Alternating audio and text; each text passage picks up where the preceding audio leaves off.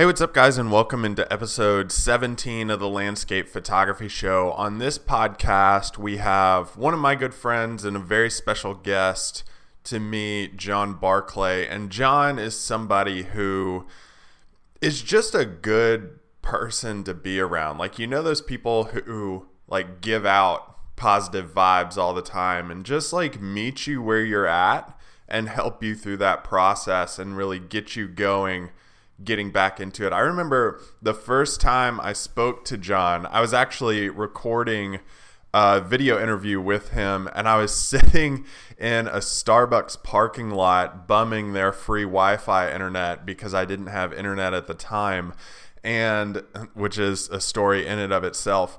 But after that talk, you know, I was really in a creative rut and and most photographers are totally happy to like sit down with you and, and take some time or even email you to help you through something that you're going through at that time. Mine was a creative rut.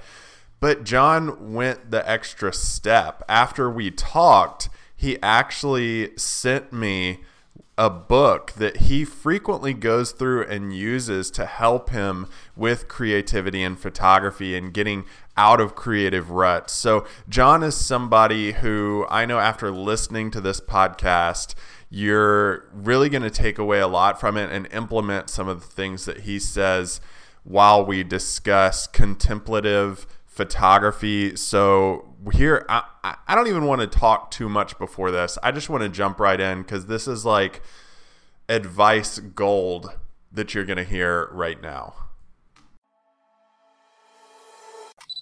The Landscape Photography Show is a podcast where you can listen to your favorite photographers talk about their journey in photography. It's a place where you can be inspired and also learn how to take better photos. So sit back, relax, and enjoy the show. Hey, everybody, we're here with John Barclay. John, you just got back from kind of like a therapeutic photography retreat. And I want to jump in with that right away just because I want to get your take on how that is beneficial to somebody who loves photography uh, and even right now when i feel like so many photographers struggle with their enjoyment of the creative process or maybe have a creative block how how does a photography retreat benefit them? Well that's a good question. First thanks for having me. It's it's it's fun to be chatting again. Um, you know i see all the other folks that you have in this podcast, and I'm honored to be part of the group that you're inviting to speak.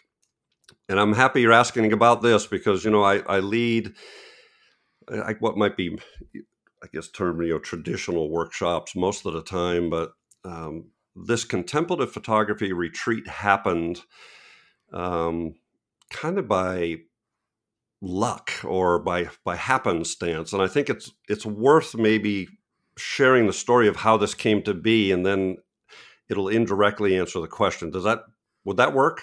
Absolutely. Perfect. Okay, so I was invited to go out to Hawaii to be part of uh, some workshops that DeWitt Jones and Ricky Cooke uh, and others have been doing out there on the island of Molokai. And so I was partnering with Jonathan Kingston, who's a current National Geographic guy, wonderful wonderful guy, and I was invited to co-lead along with him. And one of the students uh, was a gentleman named Flint Sparks. Now, come on, that's a great name. You got to agree with that, Flint Sparks. And it's perfect. It's a perfect name, and and so here's what happened, and that, that sets up how this whole thing came to be.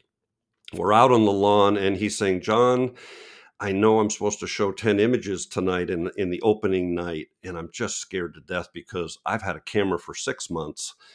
And I, you know, here I am with all these photographers, and I'm just a little overwhelmed. You know, I'm a Zen priest. I teach mindfulness and meditation. I'm a a, a psychotherapist uh, for a living, and you know this is all very new to me. And I said, Flint, don't worry about it. This is a celebration. This is not a competition. We're just sharing images that'll help us understand who you are, right, and how you see the world. And so we calmed them down, and sure enough, we get in there, and people are showing their images that evening. And now it's time to show Flint's images. And the first image comes up, And David, there's a gasp, an audible gasp. The second image is displayed. There's a louder gasp. Now, nobody else had received a gasp at, at this point, just Flint's images. Mm-hmm. And by the third one, I mean, we're all just like mesmerized with how incredible these images are. Full of connection, composed perfectly. I mean, they're just incredible images. And so then the next day comes along, and we have what we call portrait sharing sessions at uh, at these retreats, and we're having dialogue about why we photograph and and so forth. And and Flint starts entering into those conversations and and sharing poems from Mary Oliver off the top of his head and things like this. And I'm just kind of blown away, but I'm still going back to what happened that first night. So how did this guy who's had a camera for 6 months create these extraordinary images full of connection? Mm-hmm. And so for three days, I sat there listening to him and realizing how deep of a human being he was. How when you when he spoke, man, you listened to what he had to say. But when I spoke, he listened to you in a way that I've never seen anybody else listen. I mean, just really connected in that experience, really focused on just you when you were speaking, and that was with anybody in that room. And finally, about the third day later, I woke up out of a sleep because I was struggling. I was like, how the heck did that happen? I've been doing this for a long time. It took me forever to make images like these. And I realized in the middle of the night, and the next morning, I ran up to him and I grabbed him by his uh, shirt and I shook him.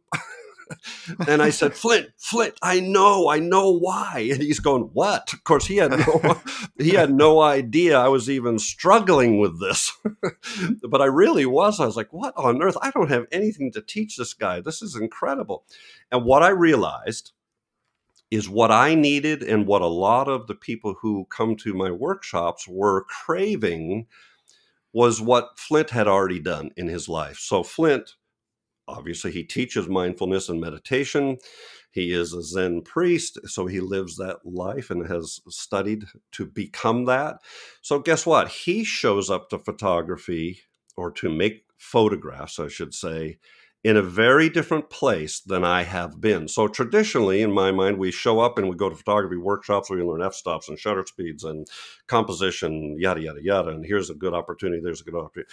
But what Flint does is he just shows up and he's incredibly present and aware, and then something catches him or captures him, and then he makes a photograph of that. So he's so well grounded and so present and so aware and I said, man, I want some of that. I said, Flint, can we please partner together and do a workshop where you will teach photographers how to become more present and aware so hmm. they can show up in that attitude. So that's what we're, that's the gift we're trying to give in a contemplative photography workshop is something deeper than f stops and shutter. I mean, you can get that a lot of places. You can get it online, you can get it other workshops, and you can get it in my workshops, right?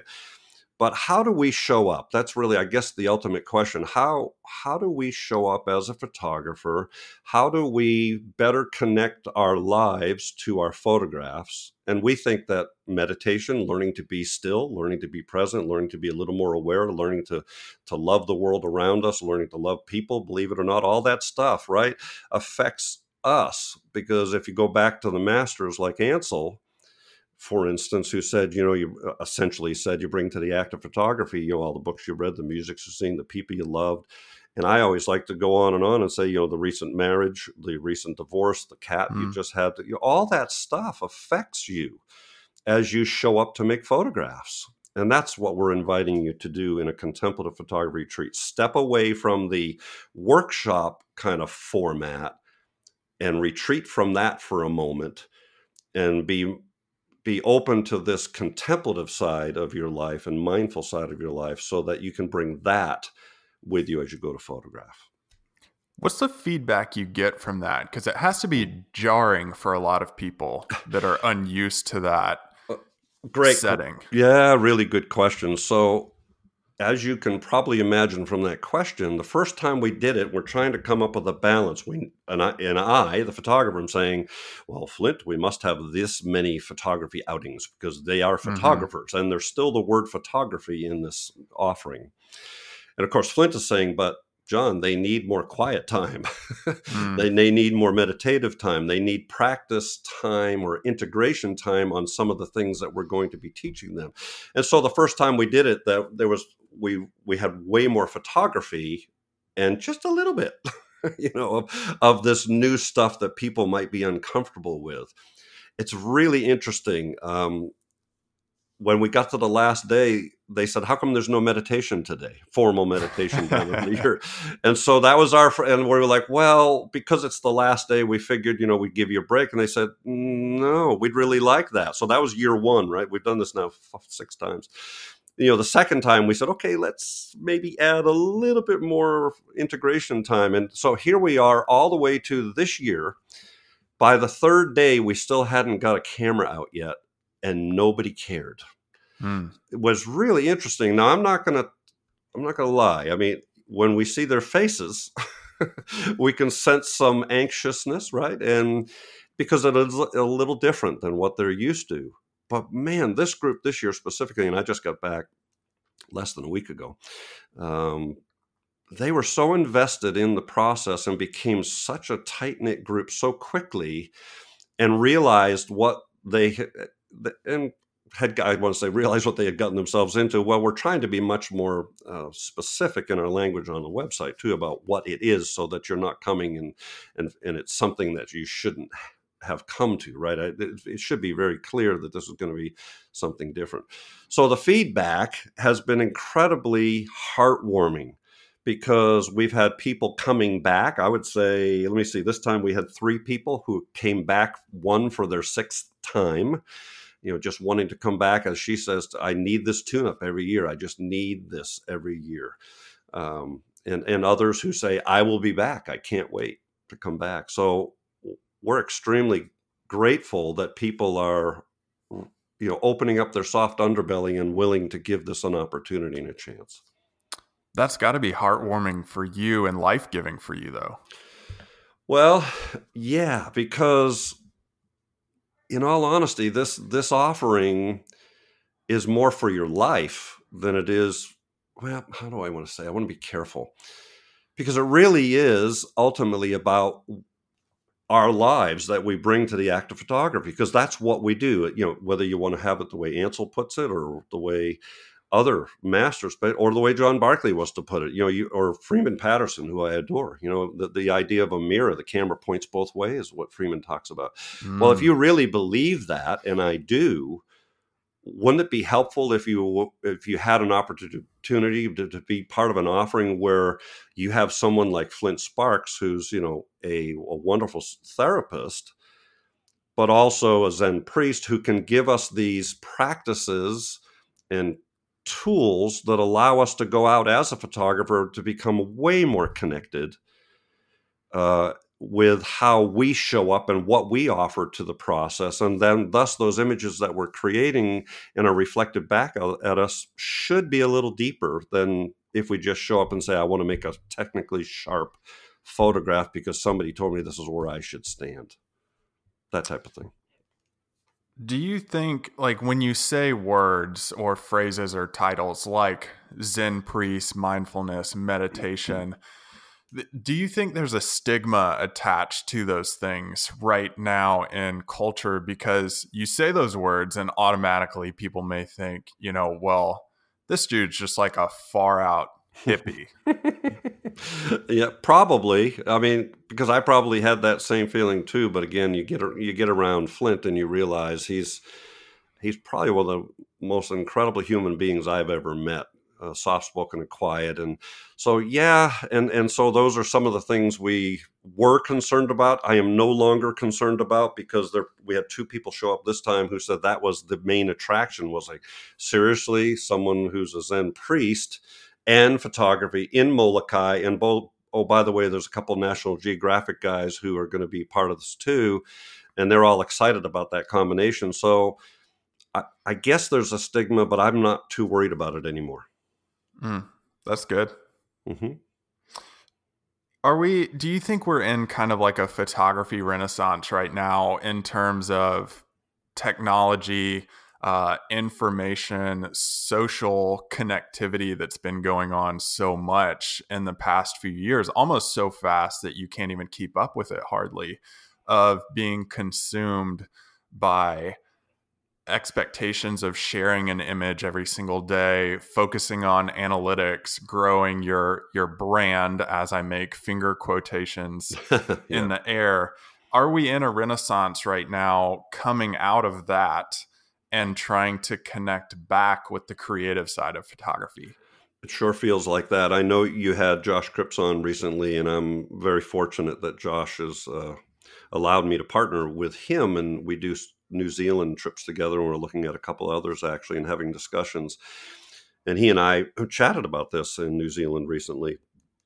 And, you know, he's changed kind of his style of teaching, at least in the field, realizing that having to fill every day with technical knowledge is not necessarily what everybody needs or wants and and speaking to the social thing i mean i've just been off of social media for like the whole trip out there. I just don't number one, I didn't have time. Number two, it didn't seem appropriate during a contemplative photography retreat, right? Uh, and how refreshing it is to not have to be worrying about all those analytics and everything. I think it can, as as fun as it is and educational as it is to share and be inspired by all those things. To me, it can be overwhelming. So yes, I would say there are a lot of folks who are feeling that overwhelmed. I've talked to many who are saying, you know, I'm just I'm off of Facebook, or I'm I'm only going to do Instagram, and I'm I'm only going to do it you know once a week versus every day. I hear that more and more because they're they're just overwhelmed.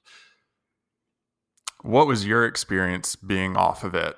I did. I didn't miss time? it. Yeah, I didn't miss it at all. I really didn't. As a matter of fact, I felt somewhat relieved, and I've struggled since I've been home to even want to get on. I posted an image yesterday because I felt like I had to, right? Mm. Because I am a professional photographer and I must post something to let the world know I'm alive and I'm a creative person, which I really don't. I don't like that feeling at all. I don't want to feel that way. I'd like to just share because I want to. I think the natural question though that people would have is or the maybe anxious feeling that people would have is is this is going to hurt my business. Yeah. Um and maybe that's one of the benefits of being 62 years old. yeah, you know, I used to worry about that stuff a lot more. Um, I just don't think it will. I think I think you know we operated without Facebook and and Instagram, and people had businesses where they were leading photography workshops or doing whatever they were, and they survived just fine. Um, so I guess I just don't worry near as much about that.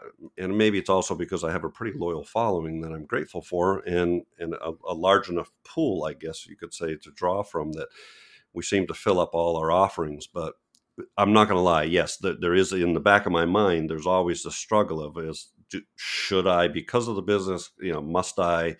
But I'd rather also just be quiet or read a book right now too and, and not do this. So it's a struggle, but I don't worry about it near as much as I used to. I just don't. What are some of the links between emotions and the creative process of photography? it's a meaty question. Yeah. So the links between emotions, like I, I kind of touched on it before. Um, I wish I could show slides right now. There's I, I do a presentation called Dream, Believe, Create, and the one that's coming to my mind is I went to an old abandoned facility and was doing some photography there, and I saw some teddy bears in there, some kind of fresh teddy bears in there. But it was this was quite a while ago, early HDR time. So I was playing with HDR. This got to be 10, 12 years ago. And when I processed that image, it was you know, pretty happy and very bright HDR ish. And then my friend said to me, you know, do you know what happened at that abandoned institution? I said, no, I have no idea. Don't really even care, to be honest. I'm having a blast working on the image. She sent back another email and said, no, really, you need to read what happened here because it's pretty horrific. And so I did read about what happened. There was horrific abuse perpetrated on the children who were at this institution. Hmm. So, guess what happened? My feelings changed. my feelings changed from happy, cool, this was a awesome opportunity for photography to kind of shame. How dare I be there and not notice these fresh teddy bears in tribute to these children who were killed, who were buried out back, I mean, who didn't have family who cared about him. It was horrific, David. And so my feelings changed because you're asking about how feelings, right? And so I had to go back and reprocess all those images because my feelings were different. It's a dramatic example that I use in a lecture because I don't think we're going to have quite that same reaction or that visceral maybe when we're out photographing a landscape or a tree, right? In a landscape. But I would say to you that if you're willing to connect with who you are as a human being and how you're feeling in that moment or what the nature experience is presenting to you, and you're you're willing to just slow down long enough to connect with that experience, that your photography will indeed have been changed or affected by that. And your composition may be different your the way you process that image might be different be, because of connecting to those emotions or, or those feelings. So I do think it matters. It just might not be as visceral of, a, of an example as I'm showing in those two slides of a bright, happy one to a pretty darkly processed one with even some words attached to it, you know, in tribute to those kids. But I do think, as, as uh, I, I can only share from my own experience, as I go out and as I quiet myself and as I do what Flint gives us as a great example, by the way, in meditation. He talks about gap.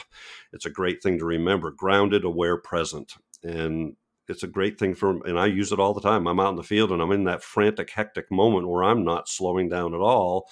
And I remember those words and I start to say, okay, I need to ground myself here. I need to become more aware and I need to become more present of what's going on.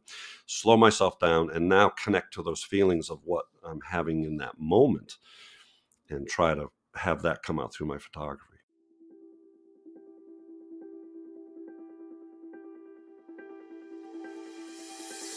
I just want to pause real quick and talk about today's sponsor for this podcast. The sponsor is visualwilderness.com. Visual Wilderness is a place where you can go online and subscribe for a monthly subscription. It's just really, really cheap if you think about all the resources that you get with your monthly payment. You get all the courses that are on there for free. You get all the article content, just tons of information that you can use to help you improve your photography, even get you thinking a little bit differently and, and try to break through any creative ruts or problems that you're going through.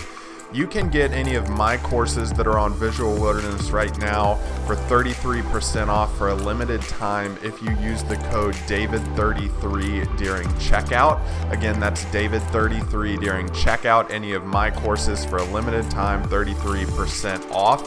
If you want to find the links on how to get to those or, or, how to access the courses or just how to explore visualwilderness.com for a little more information for yourself, you can go to today's show notes for the podcast at davidjohnstonart.com slash podcast slash barclay. But now let's get back to the episode. You just mentioned the gap phrase uh, and we've also been talking about mindfulness and meditation. I think the natural next question for me would be how do you practice mindfulness and add that to your photography? And I know, look, this is a podcast, it may be an hour long, it, you know, maybe a crash course would be best because that's a long conversation.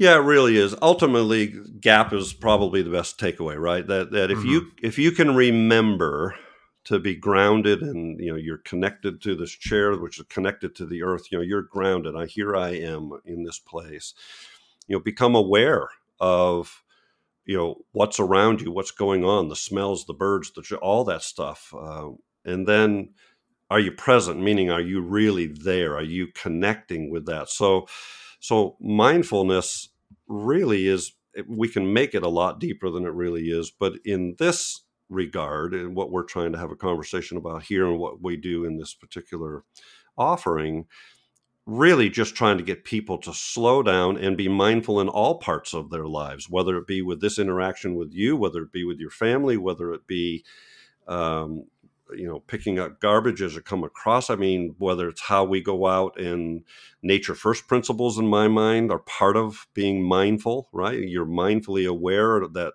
we are fortunate and blessed to be able to go photograph in these locations. We should leave them better than how we went into them. You know, those types of things are all part of mindful practices. And certainly with that, if you can take some time for meditation, however that might be, some people call it prayer, some people call it meditation, some people call it just sitting still. It, it, it shouldn't be something where there's a stigma attached to whatever that is, but finding that quiet time to to meditate and there's apps actually out there headspace is a great app that mm-hmm. people can use right to help guide them in in a meditation uh, if they're open to the these types of thoughts and it's funny you mentioned that app i've been using it now i'm on a solid streak of four days in a row excellent you know, yep. just starting it up but the idea uh, of mindfulness in photography like from my own experience is I I get better photos that I'm happier with before I share them with the world. So the value of them is not connected to or determined on like shares, comments, all of that stuff. And, and if somebody does comment and make like, you know, the comment of great photo, uh, that becomes secondary and it doesn't even validate that photo for me. It becomes secondary in my enjoyment of the image that my perception of what was going on around me, even if it is just, you know, a tree in the middle of a field that was lit really nicely, but behind the scenes, in that idea of mindfulness, I may have 20 other photos that I'm not even sharing that I can go through and look back at and remember okay this was a crisp fall morning. I can feel the the mist coming off of the field and the fog evaporating. I can feel the warm sun of the morning uh, i can hear the birds around me all those things kind of go into the enjoyment of an image and and i was actually working on something before we started talking john a project that I'm doing of, of the bet my favorite photos from the past decade mm, since wow. 2020 just started. Um, and it it was funny to me how the majority of those images that I chose have a an event attached to them or a feeling attached to them that I went out and made that's not I went to location X in Iceland and just took the same composition as everybody else. Yeah. Wonderful. Well, you did a much better job than I did about sharing, you know, mindfulness. That that was wonderful. Uh, it brought to mind one story. We were in Acadia, and my wife and I are. This is our business together, and she was working with a, a student and who was struggling a little bit. Oh my gosh, I just am not finding anything here. And and she saw my wife, who was not photographing at the moment, had her camera on a tripod, but was just standing on that wonderful boardwalk, Sieur de Monts, and um, and and she could see that she was struggling. And she looked at Kathy and she said, "What are you doing?" And she says, "I'm just enjoying, you know, being present here at this moment." And, and, and you know, the customer was kind of like, okay. She says, no, really. she says, really, just just be quiet here for a minute with me. Just listen. Listen to the birds. And the gal said, The birds? I don't hear any birds. She says, No, no, just stop. Listen. And sure enough, she goes, Oh my gosh, there's like a zillion birds. Mm. She hadn't even heard them, right? And I think that's very illustrative of, you know, photographers go out with this mission of what am I going to take rather than what am I going to receive? What am I going to be given? And you know, I heard the podcast with Sarah, and she's talking about you know this similar idea. I forget her language specifically about what she calls what's wandering around, isn't it? What she calls it, wandering around. Mm-hmm. Um, and and my good friend Cole Thompson, who I do some workshops with, he and I will be in Death Valley coming up. You know, brilliant black and white photographer, and he does photographic celibacy, where he doesn't want to look at anybody else's images because he, want, he, he wants to arrive and just photograph whatever he's taken by. I think about Ricky Cooke, who is the owner of the property that we use uh, in Molokai, where we do the contemplative photography retreat, and he's a 30 year national or 22 year, I think, National Geographic photographer. And his phrase during our session is always, you know, I'm more interested in what's going on before I trip the shutter. That's mm. what that's and here's a guy who's been on assignment for National Geographic for 22 years. Yet when he talks with incredible passion, to this day, he's still way more interested in what's going on before I trip the shutter. Isn't that amazing?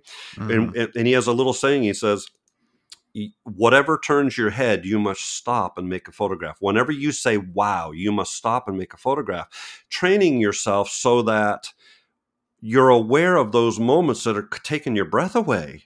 That's mm. what you should be paying attention to, not going out and searching for that to happen, but just being present in this meditative state, if you will, or just in this quiet state, whatever language is comfortable for you, but allowing yourself to be taken and being aware of that. And so that exercise of, that we give to people that whatever you say, wow, and it's funny because it comes a joke, right? As we do go out and photograph during the week, and somebody goes, wow, we go, okay, got to make a photograph, you know. and, and the point is, it doesn't need to be a good one. Matter of fact, we we get rid of that language. I don't want to hear good and bad because that's irrelevant in that process. What's important is the training yourself to pay attention to wow that's critical so that you can start being taken more and more and more. And so, how do we get taken by wow? That goes back to the mindfulness practices, right? Of showing up in what Ricky would say neutral. How do I show up in neutral, neutral with no expectations, no wanting, no gaining, no grasping for anything other than here I am? What can I be taken by? Isn't that a much different place than I am going to go to PhotoPills and I'm going to map out the next three years of my life and I'm going to show up for the sun, go right through the hole of that arch at this time of the year? Look, I have great admiration for people who can do that. It's not me. yeah. It's just not how I operate, nor do I want to. It, I, again, I want to be really clear. I have admiration for those who do because their images are extraordinary, right? But for me personally, I'm okay that that's not going to happen for me. What I'm much more comfortable and where I'm happiest is showing up in neutral as best as I can and working on that part of my life so that I can be taken by whatever moment is given to me. Because uh, the one I like to, you know, go to Sparks Lane in the Smoky Mountains and you've seen my image of the great fog between those two great trees and and you show up and there's no fog what do you do turn around go home I hope not. You're in the Smokies in a beautiful situation and you got gold light. It's the first light of the day, so there's no fog. You're still going to photograph, right? Yeah. You're still going to be taken. So, but it's amazing how many people struggle, right, David? They, they show up and they go, oh man, it's not anything like what you had. Well, right. no, it's better right now. yeah. yeah. Yeah.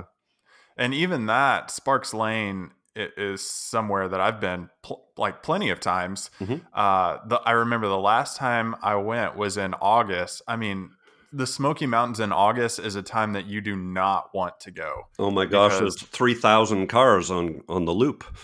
Yeah, and three thousand degrees with hundred percent humidity in the air, and it's just a brutal like condition to be in. And I went there at about two o'clock in the afternoon uh, and I was the only car on that Sparks lane, which shocked me. Wow! But there were also some of the horses that they had uh, let out to kind of roam around in that middle section sure. of Cades Cove, and they were all kind of just gathered in front of those trees. And I mean, I probably spent a good hour and a half just standing there by myself in this experience of what most people would consider terrible lighting but being in that moment and being present and noticing the things going on around me helped me connect with that scene and, and there are no photos that i've ever shared from that but i see them on my own hard drive and you know yeah. it brings a smile to my face when i go back and look at those right yeah absolutely yeah, I mean, if we did photography so that every single one of our photographs that we ever click, click, you know, trip the shutter on was perfect, my gosh, how boring would that be? It's a process, right? It, it's a process that we must go through to get to an end, I guess, and that end might be a great photograph. But I, I like, you know, DeWitt Jones when he talks about, he says, "Look, I, I just love the process of going out and making photographs, and you know, and if the residue is a good photograph, great, that's really good residue, that's awesome, right? that's really great. But if it's not, you know, DeWitt would say, I'm totally happy. Heck, I was out, you know, on Papohaku Beach on Molokai all by myself. And so I didn't get a good photograph, but oh my gosh, I was out on Papohaku Beach on Molokai. I mean, not many people go there. It's a cool beach. From your experience teaching all of this, is this something that kind of span all religious or personal beliefs as well? You know, really good question because that was probably my biggest worry. Honestly, uh-huh. it really was. Uh, I we needed this to not be religious in any way, shape, or form. And Flint and I, before we did our first offering together, um, had a, a talk about that, and he agreed one hundred percent. And obviously, because of where he comes from and his training, he's going to be quoting things that and offering thoughts from Buddha and so forth, right? But he does it in a very soft, gentle, delicate way, and is always throughout all of our conversations throughout the week. It's always very, we're trying to make it neutral, right? To be whatever um, God you worship or whatever. Uh, religious practice you you bring it's it should not be part of this discussion religion really is not part it's more how about this? It's really, and I think it's what we say on our website. We we call it photography as a spiritual practice, and in my mind, spiritual is a good word because spiritual, in my mind, really doesn't. It, it can be part of religious feelings and thoughts, right? But it does. It's not uh, connected. Doesn't have to be connected to religion in any way, shape, or form. I know many, many spiritual people who don't profess to have any religious belief. So spirituality or or getting again back to that that little sub phrase that we put, which is photography as a spiritual path. That's really what we're inviting you to do. Is that hard for people to connect to? Because even in religious practices, whatever those are, um, you hear the word spiritual or spirit, and people are like, "Whoa, that's a little, it's a little out there, man." I'm, I don't really subscribe to that. Uh again, you know, the people who are coming, I think, are right. are kind of aware of what spirituality might be, and the spiritual they might be a spiritual person or searching for spirituality in their life. But yes, David, you know, it goes back to that was one of the uncomfortable feelings that we uh, I probably was wrestling with more than than Flint was. Uh, I just was concerned about how it would be perceived. And you know, going in to do formal meditation, but we don't. I mean, really, it yes, it's a yurt that happens to be on the property where more formal meditation is done. But you can sit on the floor, you can lay down on the floor, you can sit on a chair, you can sit on a cushion, you can sit in a formal lotus position, whatever you want, right? It's and Flint guides you through this in a very simple, simplified manner. So this is this is meditation 101 you know it's kindergarten uh, for people who have not, never done it before but again mm-hmm. as you might expect half of the people that were there this trip meditate regularly in their life anyway so this fit very nicely into their life and it's a natural extension of adding it to photography well what does like your traditional workshop look like when you are not doing the mindfulness practices and you are in, in locations where most people want to go shoot. Yeah. Well, it is photography f- focused, obviously. It's all photography focused. However, my first lecture, guess what? It weaves in some of these these dialogues.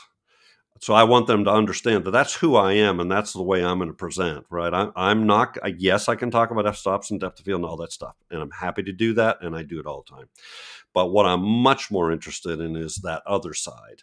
And so they know that right up front with my little presentation. That's a 15, 20 minute presentation about how are we going to show up together this week? How are we going to work together? So it's not just, hey, we should be mindful of other people photographing and don't get in their way. It's way deeper than that. I'm, I'm doing, I'm giving them kind of some tenets, if you will, of how we are good human beings in this workshop and also you know don't bring your fears uncertainties and your doubts or you know they're going to be there but don't allow them to take over this week.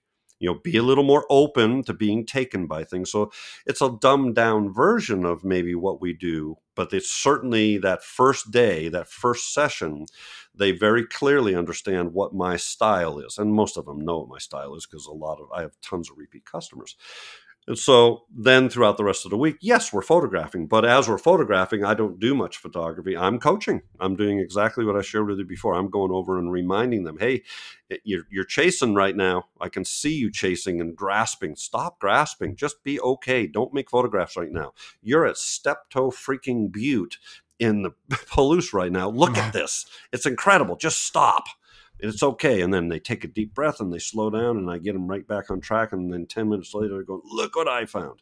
So that's my style, but it is photography focused. Is it? Yeah. Is it hard for you to coach though when when you do see something that great in front of you to kind of just put the camera down and, and work with other people in that sense? You mean like if uh, to, to because I want to get my own photograph? Yeah, sometimes you have oh, to. Oh gosh, yes, absolutely. It's horrifically difficult.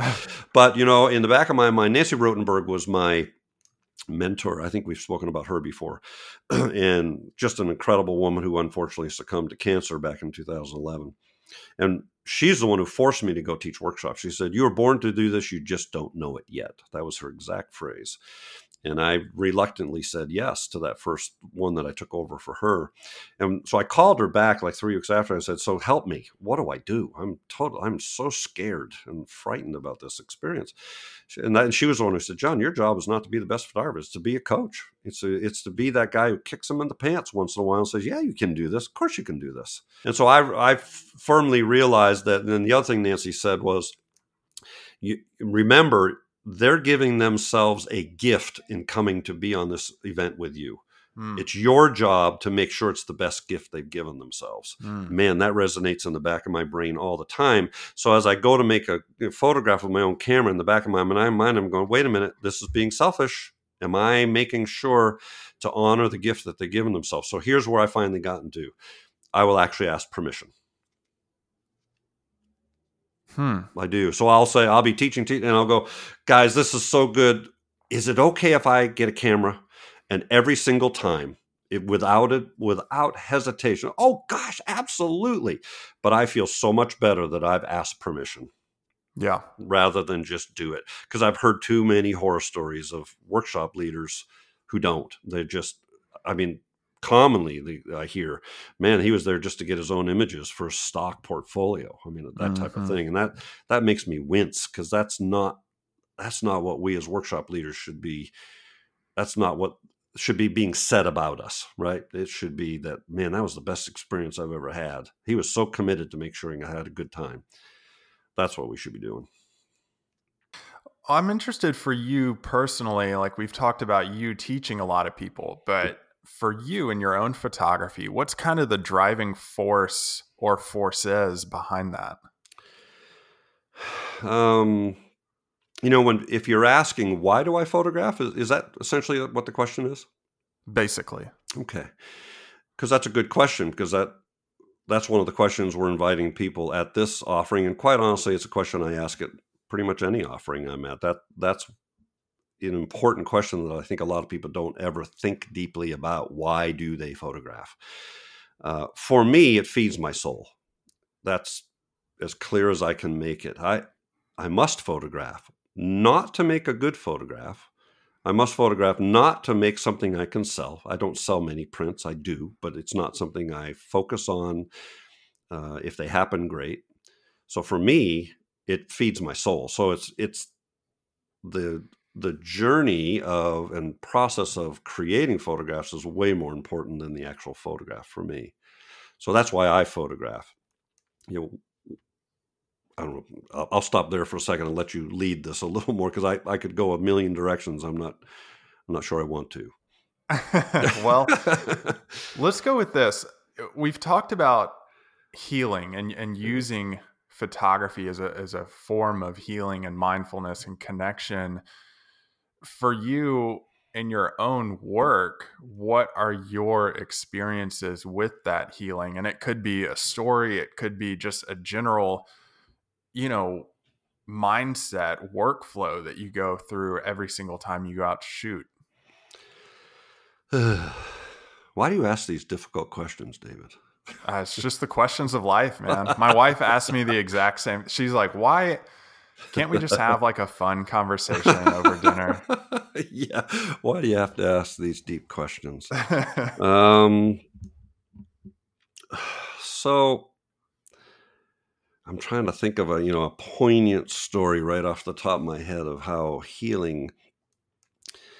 Um, and the and the one that's coming is really not about me. It's more of uh, you know, I, I, talked about EDI, which is a program you and I chatted about. A friend of mine, Steve Koppel, who um, created this program, and it, it's really basically for folks who are going through traumatic life experiences or substance abuse and things like that. And in the one picture or image that he, he shared in a blog post he put up that just really rings true about how powerful photography can be is a young man who was a, a, an addict and was cleaned up and in this program and he was in you know uh, a group session and never spoke a word. They could never get him to say a single thing, nothing for years.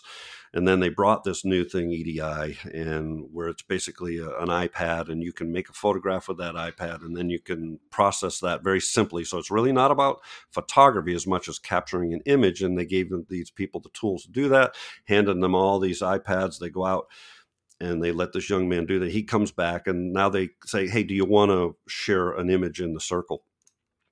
And he raises his hand and says, Yes. Hmm. Years mm. of saying nothing, nothing. Mm-hmm. And what does he do? He gets up and talks about how he took a picture of the steering wheel of a car and how this represents how he would get up in the middle of the night, go out and do drugs so his parents didn't know, come back, and hang the keys up and you know sneak into bed and parents never knew but the and so that was a reminder for him. This photograph became a reminder. I wish i had an experience that visceral um, of how photography could sh- i could share that photograph with somebody and say that's what this this represents. For me it's a little more subtle than that. I go back to you know i photograph because it feeds my soul. Mm-hmm. so so for me, photography in a in a healing sense, and I find healing might be a strong in my case because uh, maybe that's not really the the full effect of what I'm receiving when I go out to photograph. But again, I when you know our our lives, we go back to the idea of where our lives are so busy when we're in the office and the desk and we're doing this thing and we're preparing for the next workshop and we're getting all this stuff in order and it's you know you're frenetic, right? You're, and for me, going out in that process of photography is what slows me down, connects me, and heals me in that regard to get back to really where I want to be rather than this frenetic person running around um, trying to meet all these deadlines. Photography is bringing me back to that solitude, that quiet space. Um, and, and I find that healing. Well, before we wrap up, I, I kind of, I, we've talked about so many deep things, um, and my main inclination is to, you know, lighten the mood. But I don't want to do that here because I want people to be thinking about their own photography after listening to this podcast. Um, what what is one thing maybe that you say to people right when they show up, right when they're starting out with this, that could help them start walking this track of being mindful and having a connection to their images?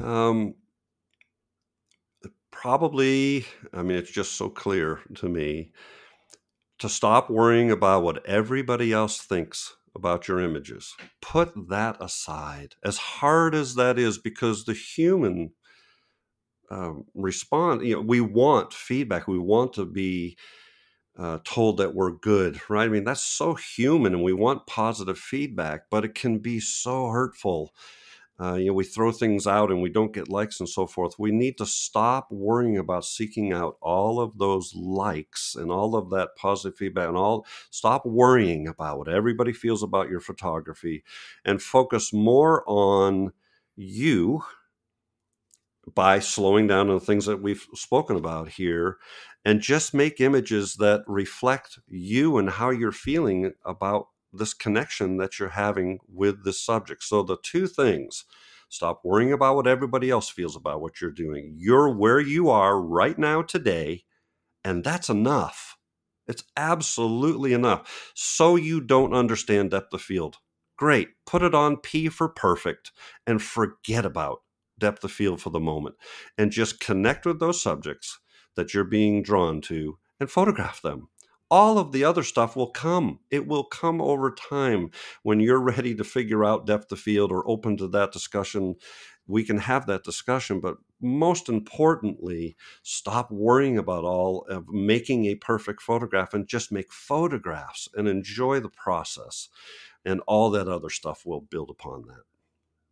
So everybody who's who's listening, really take those words. I would encourage you to think about them over the next few weeks and how it can pertain to your photography and try to implement them next time that you do go out and shoot and then think about how you feel after taking those images. And John I just want to thank you for coming on being very open, even very vulnerable at times. Uh, yeah. And I know that's hard to do. So, so thank you so much for coming on and talking to us. You're welcome again. Thanks for for having me. You know, you're right. It is a little vulnerable to talk about these things because it's so unlike some of the other podcasts you're doing.